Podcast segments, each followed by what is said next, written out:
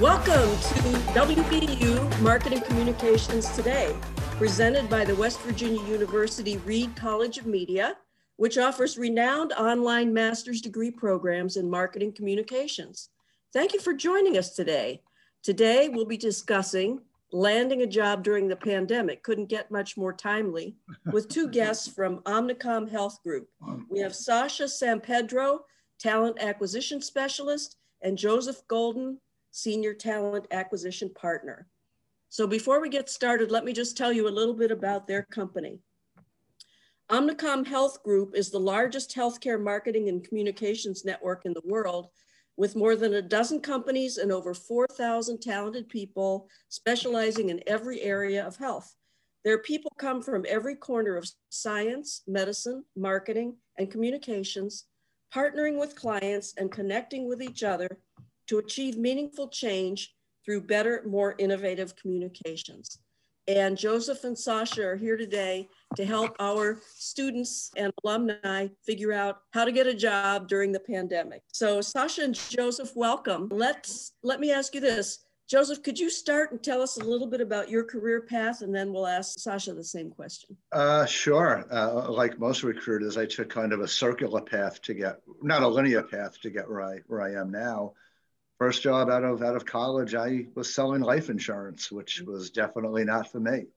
Uh, my best friend was a headhunter. You know, I, I would ask him questions, what he's doing, how to get your job. But I started on the staffing side, spent ten years on the staffing side, made the transition to the corporate side probably, God, about twelve years ago. And I've been at Omnicom for the past seven. So yeah, most recruiters don't start out with, hey, I want to be a recruiter right out of college. right, you know, right. You stumble upon it. Um, but I'm glad I did. I, I, I've had a blast for the last fifteen years. My life definitely didn't take the route I thought it would take. So here we are. Gotcha. Sasha, how about you? I, just like Joe, uh, didn't really line up with the recruitment world. Um, I went to school for political science and human resources. I wasn't sure what I wanted to do, but I knew for a fact I didn't want to walk out of college with student debt. So what I did is I started doing freelance work for the film industry and H B O as a H R coordinator. And I picked up some skills on payroll and recruitment. And I, you know, singled out what I wanted to do in the H R world. And when I graduated, I actually, I worked for H B O full-time for a year. And then after that, I loved H R, but was looking for something a little more meaningful, you know, at the end of the day, kind of betters the lives of other people. And that's what I found at O H G. I've been here for almost three years and I started out as a coordinator. I got promoted to a specialist and it's been wonderful. Really, really great past three years. Awesome. Thank you so much. So if you're ready, let's get into some questions. Okay. Sure. Yeah. And I'll let you guys figure out who's going to take each question, or certainly you may both respond. So the first ones, and I know in my, I'm a full-time faculty member at Ferris State University in Michigan, and I also teach in the marketing communications programs at W V U. And I'm often, often asked this: what are your best tips for designing a resume? And also, what should not be on there? I mean, I, I'll start real quick. I mean, I, I'm not a big fan of fancy resumes. If I have to try to figure out where your education is, where your, I, I, we deal with creatives a lot, and they sometimes get a little too creative. Simple is best. The old format of the resume, you know, your name, your, your education, your experience, your hobbies, your skill set. Make it clear. Has to be easily readable, easily navigatable, and just has to look good to the eye. You know, if it's too busy, I get resumes where, Sasha, you've seen them. There's pictures on them. There's icons on them. You have to really look for a good five minutes to find out where the meat of the resume is. So simple. If you if you're going to go to extremes, keep it simple. Okay, yeah, I agree. And just, I guess, give a good description of what you did in the past. Like, you know, we can all figure it out in a nutshell what a project manager does or what an account executive did, but what is it that you did every day? Like, give us a rundown of your responsibilities. Don't just write down what you think we want to see. Um, we, you know, hiring managers are really good at spotting things from, you know, they copy it from the job description versus this is actually something. So keep, right. it honest, keep it honest. we don't need a lot of fluff. We want honesty, you know? That's a good trick, Sasha. You know, I read a resume and like, this sounds familiar. And I'm like, oh yeah, I just posted that. Um, plagiarism is not good. You know, uh, that was great when you're in high school and you're just taking stuff out of an encyclopedia, but a resume should be honest. Gotcha. You know, don't, don't, don't overemphasize something and don't underemphasize something. As Sasha said, the meat, meat and potatoes, keep it simple, clear, concise, you know, history of what you do is what we want to read. If we can't read it and understand what you're talking about and what you do, you did it wrong. You know, don't try to over-intelligent it. Yeah. Mm-hmm. Yeah. So just uh, some nuts and bolts. Should there be an objective at the top? I personally don't think so. I think that if you come in with a strong resume that tells us a little bit about your school, a little bit about your experience, and a little bit about your interests, who you are as a person, you know, I like to ski on the weekends. I do, you know, puzzles for fun on the weekends, little things here and there. We're trying to get to know you so that we know whether that person is a good fit for the agencies. So for us, it's like, we know your objective. And I think a lot of people often assume like your resume should have an objective and the G P A and a cover letter. And I think more and more, and Joe, please feel free to stop me if I'm yeah. wrong, but I think more and more we're seeing stories where we're really looking for the resume. You know, we don't even check cover letters for even for entry-level candidates. Like we are trying to find out more about who you are, because I think a lot of our agencies are also looking for people that could be good, a good fit strategically into their team. So we get to know the team so that we get to know what they're looking for and then say, okay, this will be a good person. But an objective and sometimes the G P A are not necessary if you have a strong, well, um, you know, put together resume. Totally agree. I don't even read the objective. I, yeah. I, I read a resume from the bottom up. I check the education, see what their major was. Uh, G P A, as Sasha said, it, it, once you're out of college, that doesn't mean a thing. Let's be honest. Unless you, you know, Karen just barely got by and I had a D, um, or you know, a four point oh, that doesn't carry more weight. That's not going to get you a dollar more when we make the offer. Totally agree. There should be something about your hobbies. I want to relate to the person. And some of the mm-hmm. best conversations I've had, I picked something out of there. Oh, you you, you were a sports fan. We, we talked a half hour about something different. That's where you get the person's real personality. When you're not talking about what's on their resume, you're talking about what they love to do, how they grew up, where they grew up. I'm not looking to grill people. I mean, look, most recruiters are looking for a reason to knock people out. Sasha, we want to hire people. When I talk to you, I want to like you. You know, I don't go into a phone call thinking, oh my God, I hope this person's terrible. They're not. I'm thinking I'm not step one step closer to getting somebody hired. And I literally go into every phone call wishing, man, I hope they're good. I hope they have great energy when they pick up the phone. I, I don't, no, nobody wants to talk to somebody when you know it's not going to lead to anything good. Right. So, but yeah, Sasha's totally on point. Put something about your your personality, your hobby, yeah. so that a recruiter can relate to you. And maybe there's a common theme, you know, where you could have a deeper discussion about that too. Sure. So is it a one-page resume for everyone, for uh, college students, for people that have been in the workforce for years? Yeah, this is this is a great question, actually. And I say this to a lot of our interns.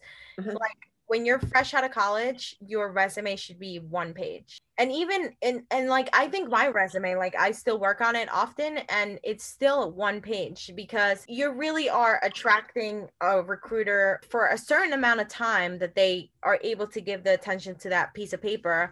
And you want to make sure that they understand that. And it really should be, it should have a format where you're not running into seven paragraphs of what they did at, you know, Baskin Robbins. As much as we, you know, it has to be.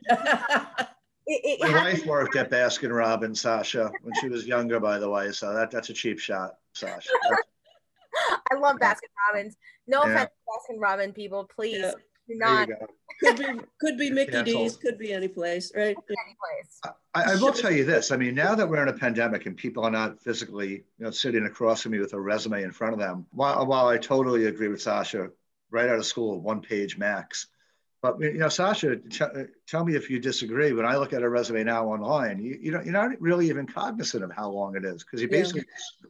you're not you know turning over pages in front of you. You're looking at it online. Yeah. But, But if it goes on forever and ever and ever, there's something wrong. If your resume is babbling, you're probably going to babble when you get on the interview. Now, if you write long, you're probably going to talk too long. No, that's a mistake too. I tell people, you know, answer the question, expand a little bit, and stop. The longer you talk, the better chance you have of, of talking yourself into a bad answer or saying something that I don't want to hear or, or Sasha doesn't want to hear. Right. And when you go on a tangent, man, it, it's it's full of landmines. You're going to step on one, and you're maybe not going to blow yourself up with me, but the hiring team may not be so forgiving, you know? So answer the question, answer it fully, and be quiet, you know? Thank you. So um, what skills specifically are important uh, for job seekers in today's industry, and keeping COVID in mind, I would say. Uh, it's not going to be with us forever, but we have people coming out into the workforce now and they have to deal. Sasha? Wow. Yeah, yeah, I think it's really about picking up um, good skills that are transferable online. Like, I think it's very easy to appear well together um, and look good. And I briefly talked to you guys offline about this, but we had had issues um, now with COVID where, you know, the person comes in or, or interviews very nicely, dressed up very nicely, but something about their background just doesn't look right, whether their room is messy or their bed is undone. And hiring managers sometimes can see that as a lack of structure or lack of coordination or, you know, not strategically thinking of like you're outside and past yourself and more of your background. So I think, you know, some of the key skills are really not just appear clean. It's not about just showering and getting dressed up. It's also about seeing what environment you're showing and what story you're telling behind us and saying, you know, am I a clean person? And obviously, like, the majority of the people that are college students have a roommate and a dorm. So it's hard to, you know, put two and two together, but think creatively and strategically when you are meeting with people that you don't know. You know, definitely pay attention to what they're saying so that you can carry a conversation very well. I think it's easy to kind of get distracted when you're working by yourself. So really make sure that you're fully engaged in what they're saying so that you can carry the conversation and it doesn't have that awkward silence of like thirty right. seconds. You know? Yeah. I mean, look, we, we, we work for an ad agency. So once, you, once you're past entry level, we look for a particular skill set, whether you're a copywriter, an account person, a P M, strategy, analytics. But, but right out of school, the best thing you could bring me is personality and energy and, and you know, an openness and, and a wanting to learn. You know, Sasha, we, we've dealt with so many entry-level people, and, and to hear a hiring manager just say, I just love that kid. You know, love this person. That's what, you, that, that's what you're selling. You're not selling your degree. You really didn't pick up anything in school dramatically that's going to make you a superstar coming in here. So it's basically your focus, your energy, and, and your personality. Monotone answers are horrible. Too short answers are just as bad as, as, as rambling. You know, do research on us, you know, know who we are prior to talk, if not the company or if not us, the company. But even, you know, we're the first conversation, Sasha, with these people. Look at our profiles, pick out something that maybe there's some common ground, anything that will get you an in or an in to build a deeper conversation is what you want to do. Yeah, out of school, you know, we, we can hire basically anybody with any degree out of school. So it's how you present yourself, how people perceive you, and, and your energy level is what can, is what's going to get you the job right out of school, at least at Omnicom. Right. So moving on, do you think that the virtual environment for work is going to continue after COVID? I hope so. If yeah. so. Sasha, we, we don't want to go back in. I mean, no, we, we, we no, no. Yeah, we, we were we were one day a week work from home pre-COVID. Mm-hmm. And, you know, Sasha, look, we, we talk all the time, our team, that flexibility is probably going to be so much more sure, dramatic sure. after. I mean, I, I got used to it. Eight months, I've been home. You know, my commute yeah, yeah. is thirty seconds, the time it takes to get off this couch, walk into my kitchen, and I'm uh-huh. home. And it's funny, you're getting more production, you know. I don't think I told you, Sasha, but you look at the sick days we've taken as a team pre-COVID.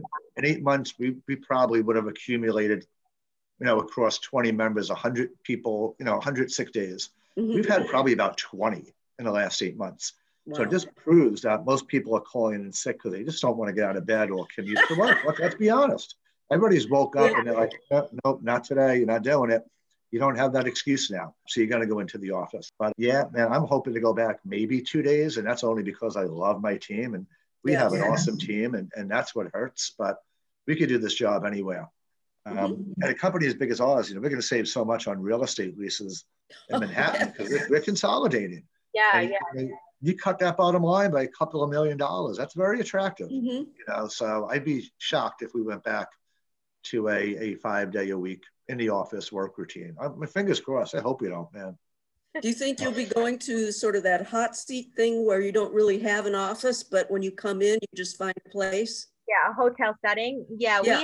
We already had those um, in a few of our agencies. I would say probably about a year ago now, around November of last year, a few of our agencies started implementing hotel um, systems where you just kind of come in and you sit at any desk.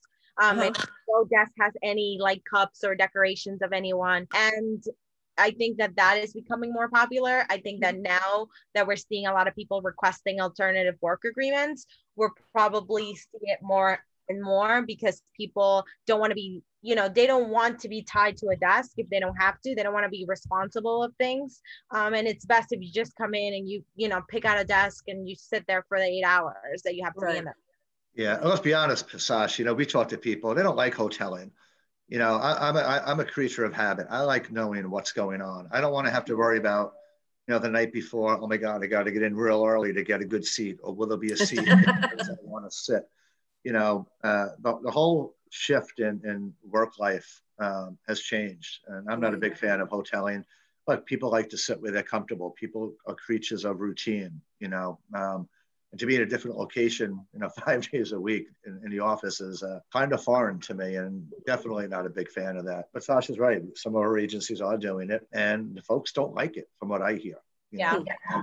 They like assigned seats. But again, this is all pre-COVID. So right. uh, I, don't, I, I wish I had a crystal ball. I, I don't know what it's going to look like in April, May, and June, you know. Uh, but I do know it's going to be dramatically different than it was in March. Mm-hmm. So um, with that in mind, if you're a college student, or maybe let's say you're a junior and you're looking for an internship, um, how do you prepare for this vir virtual work environment? Oh, I think really, as Joe mentioned, doing research on the company, doing research on the people that you're interviewing. Um, more and more, I've seen a lot of our entry-level candidates wondering, okay, who are they? Who are we meeting? And can you tell me a little bit about them? Mm-hmm. And I think it's just being one step ahead, because you need to be able to carry a conversation online. And believe it or not, it is a little difficult than it is in person when you are right next to the hiring manager.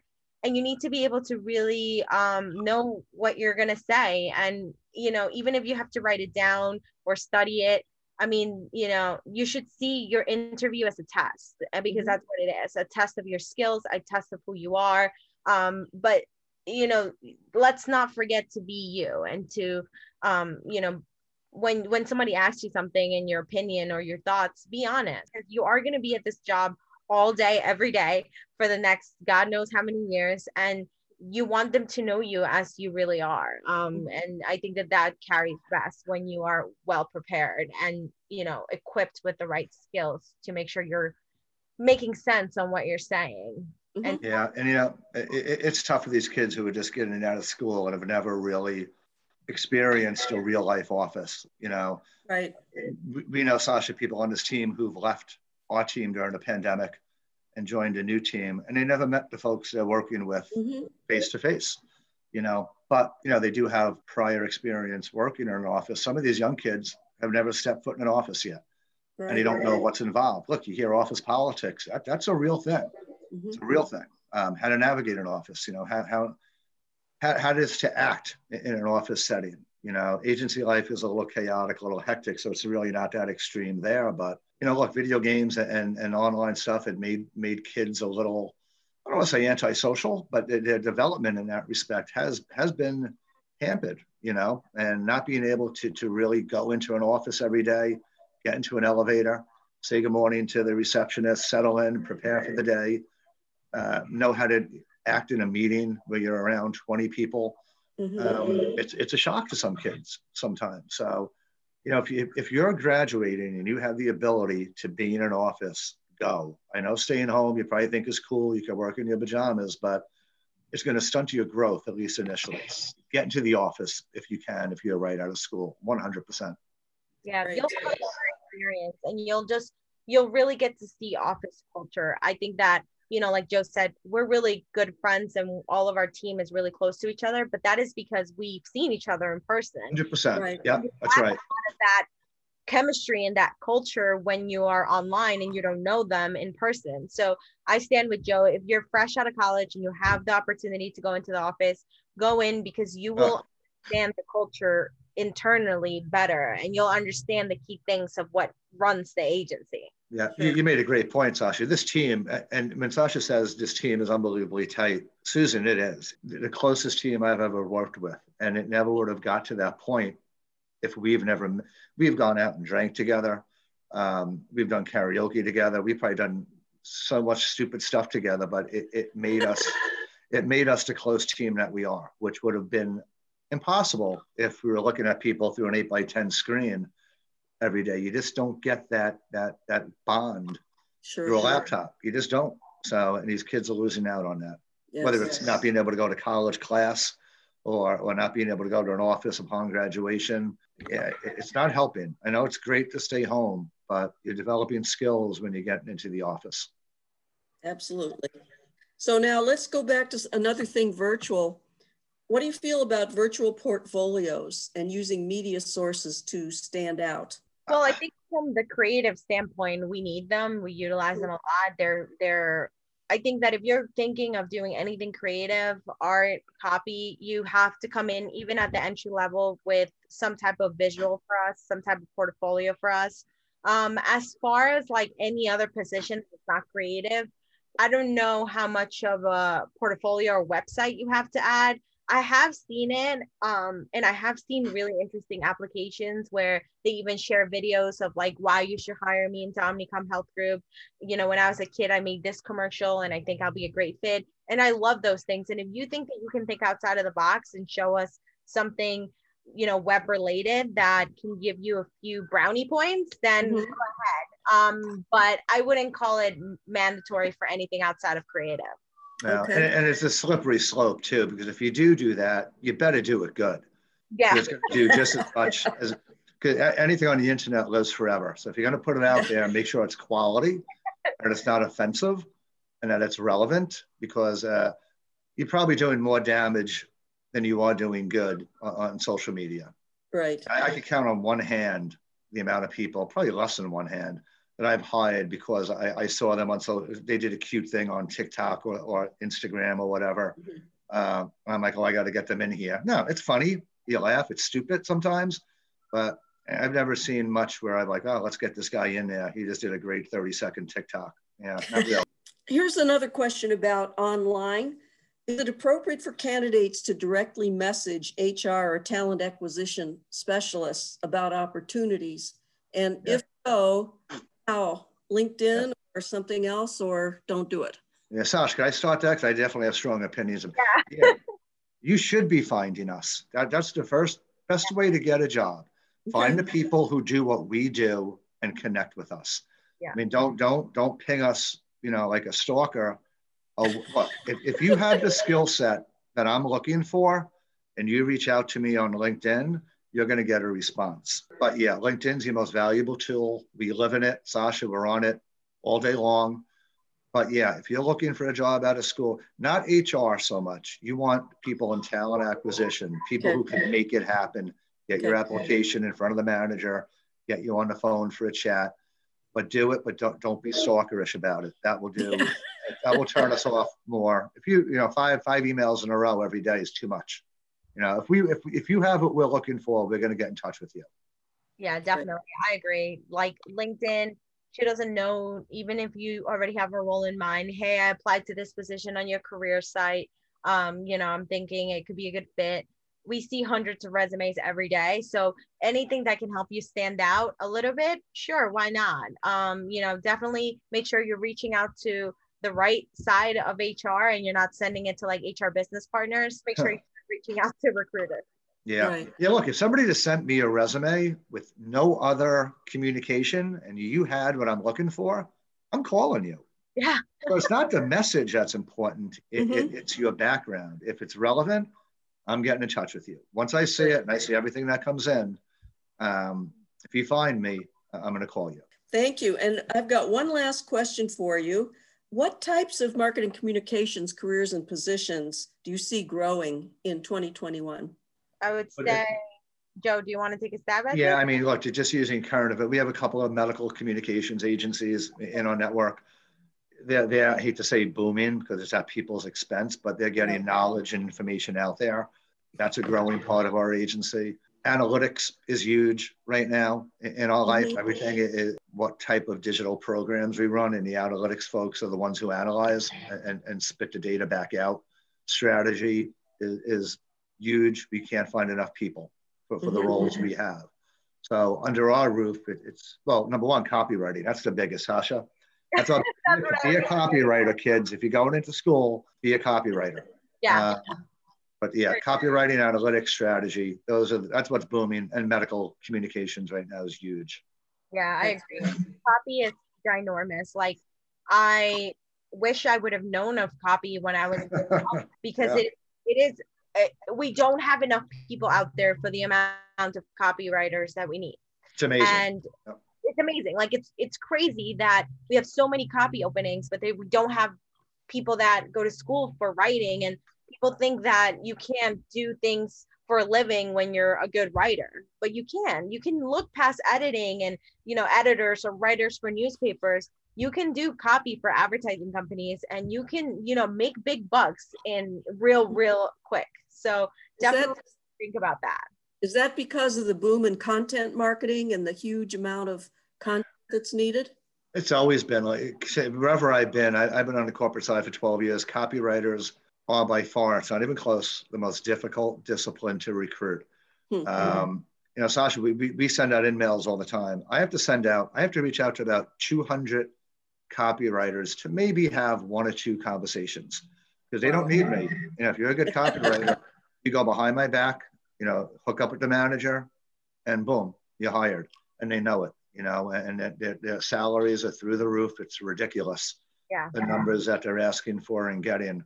But yeah, if you could write journalism, an English major, mm-hmm. um, and if you have a science background, you couple that with that, we're going to go after you with everything we have, man, because that, that's basically what we're looking for. That science background with a creative tilt is right in our wheelhouse. Great. Thank you so much. The time has just flown by, and it's time for me to do my little um, wind up here. So you've been listening to W V U Marketing Communications Today. Thank you for joining us, and special thanks to Sasha San Pedro and Joe Golden of Omnicom Health Group. Please be sure to visit go.w v u dot e d u backslash mc today to view our upcoming sessions, listen to previous recordings, and subscribe to receive updates. Have a great day. It was a pleasure. Thanks for having us. Thank you. Thank you so much.